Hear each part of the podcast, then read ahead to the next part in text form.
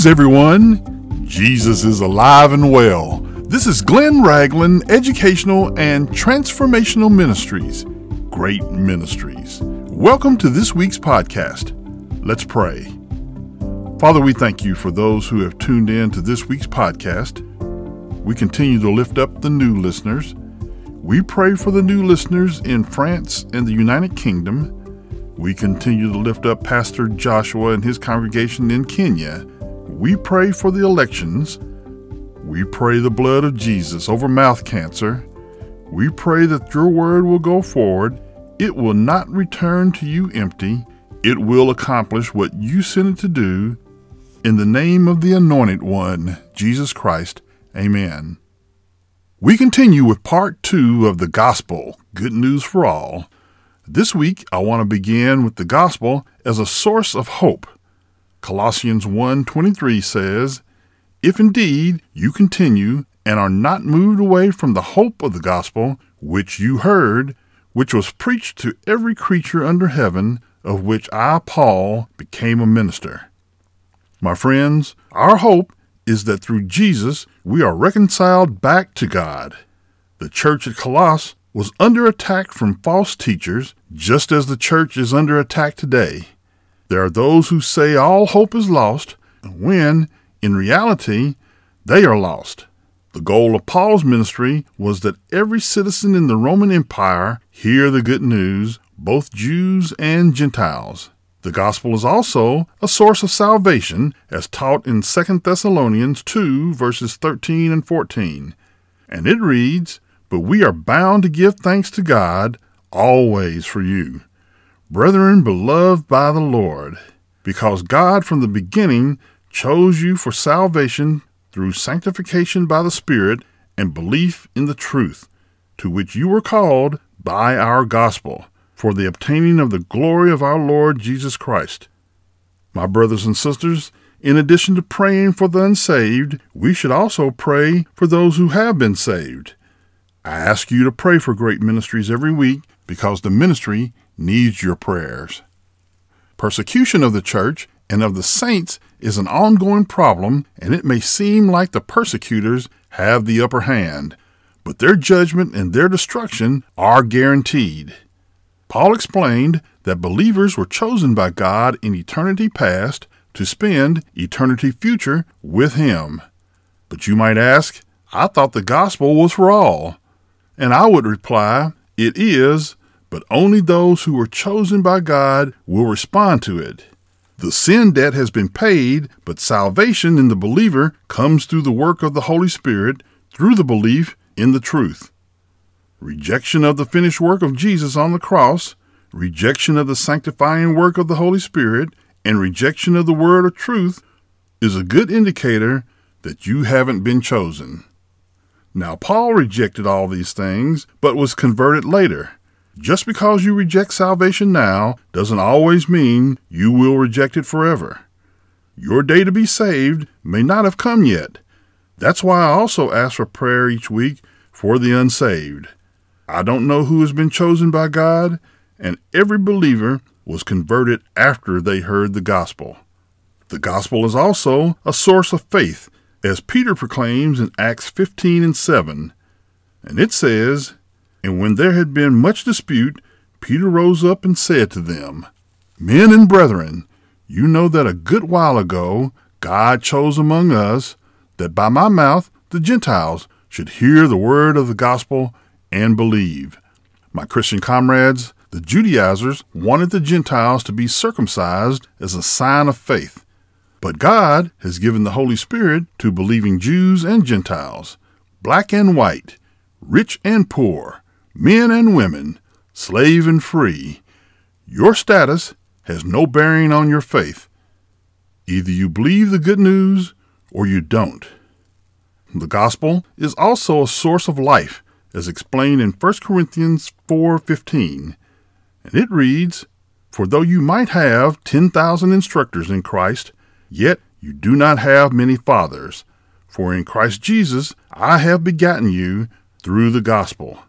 Folks, Paul was telling the church at Corinth that he was their spiritual father. They may have had 10,000 guardians, leaders, and teachers in the church, but he was their only spiritual father as he brought them to faith by preaching the gospel to them. Several months ago, Pastor Joshua from Kenya mentioned that I was their spiritual father.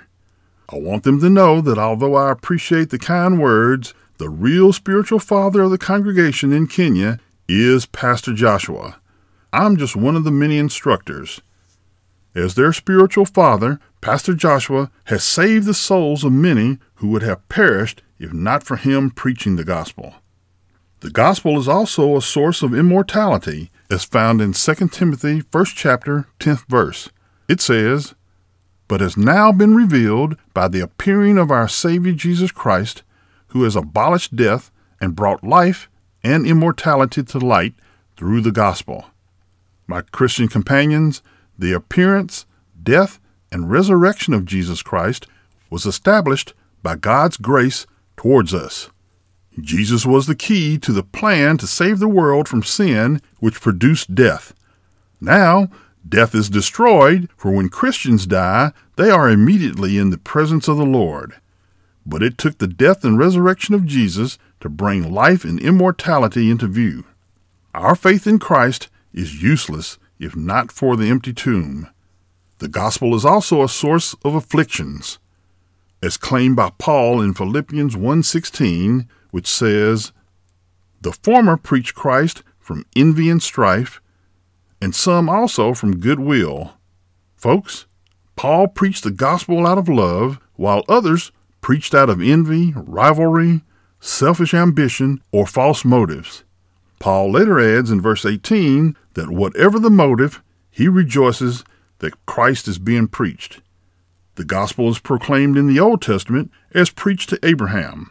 Galatians 3 and 8 references Genesis 12 and 3, as well as Genesis 18 and 18, when God told Abraham that in you all nations shall be blessed.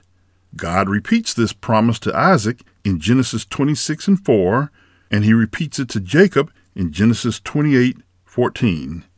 Galatians 3 and 8 says, And the scripture, foreseeing that God would justify the Gentiles by faith, preached the gospel to Abraham beforehand, saying, In you all the nations shall be blessed. My brothers and sisters, Abraham's spiritual descendants are those who believe God and are therefore justified by faith, not by the law. God includes the Gentiles in his plan of salvation and reveals it to Abraham in the covenant that he made with him. The gospel is also proclaimed by the prophets. Isaiah 61, verses 1 and 2 proclaims, The Spirit of the Lord God is upon me, because the Lord has anointed me to preach the good tidings to the poor. He has sent me to heal the brokenhearted, to proclaim liberty to the captives, and the opening of prison to those who are bound to proclaim the acceptable year of the Lord and the day of vengeance of our God, to comfort all who mourn. My friends, Jesus reads these words in the synagogue in Luke 4 18 and 19. Paul would introduce the prophets in his introduction to his letter to the church at Rome in Romans 1 verses 1 and 2. The gospel was also proclaimed by John the Baptist, as Mark 1 verses 1 through 4 records these words The beginning of the gospel of Jesus Christ, the Son of God, as it is written in the prophets Behold, I send a messenger before your face, who will prepare your way before you. The voice of one crying in the wilderness, Prepare the way of the Lord, make his path straight.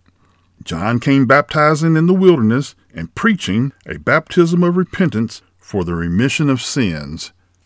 My comrades for Christ, Mark wastes no time in his introduction to the theme of his book, the good news of Jesus Christ. He quickly introduces John the Baptist as the servant who will prepare the way for the king. Jesus also proclaims the gospel in Mark first chapter verses 14 and 15. And it proclaims, now, after John was put in prison, Jesus came to Galilee, preaching the gospel of the kingdom of God, and saying, The time is fulfilled, and the kingdom of God is at hand. Repent and believe in the gospel. Folks, Jesus began his ministry of service by proclaiming the good news of God. We should take note and do the same. As Christians, we should tell others about the good news because it brings forgiveness, restoration, and new life. We can share the good news with the world that is lost. The good news is too precious to keep to yourself.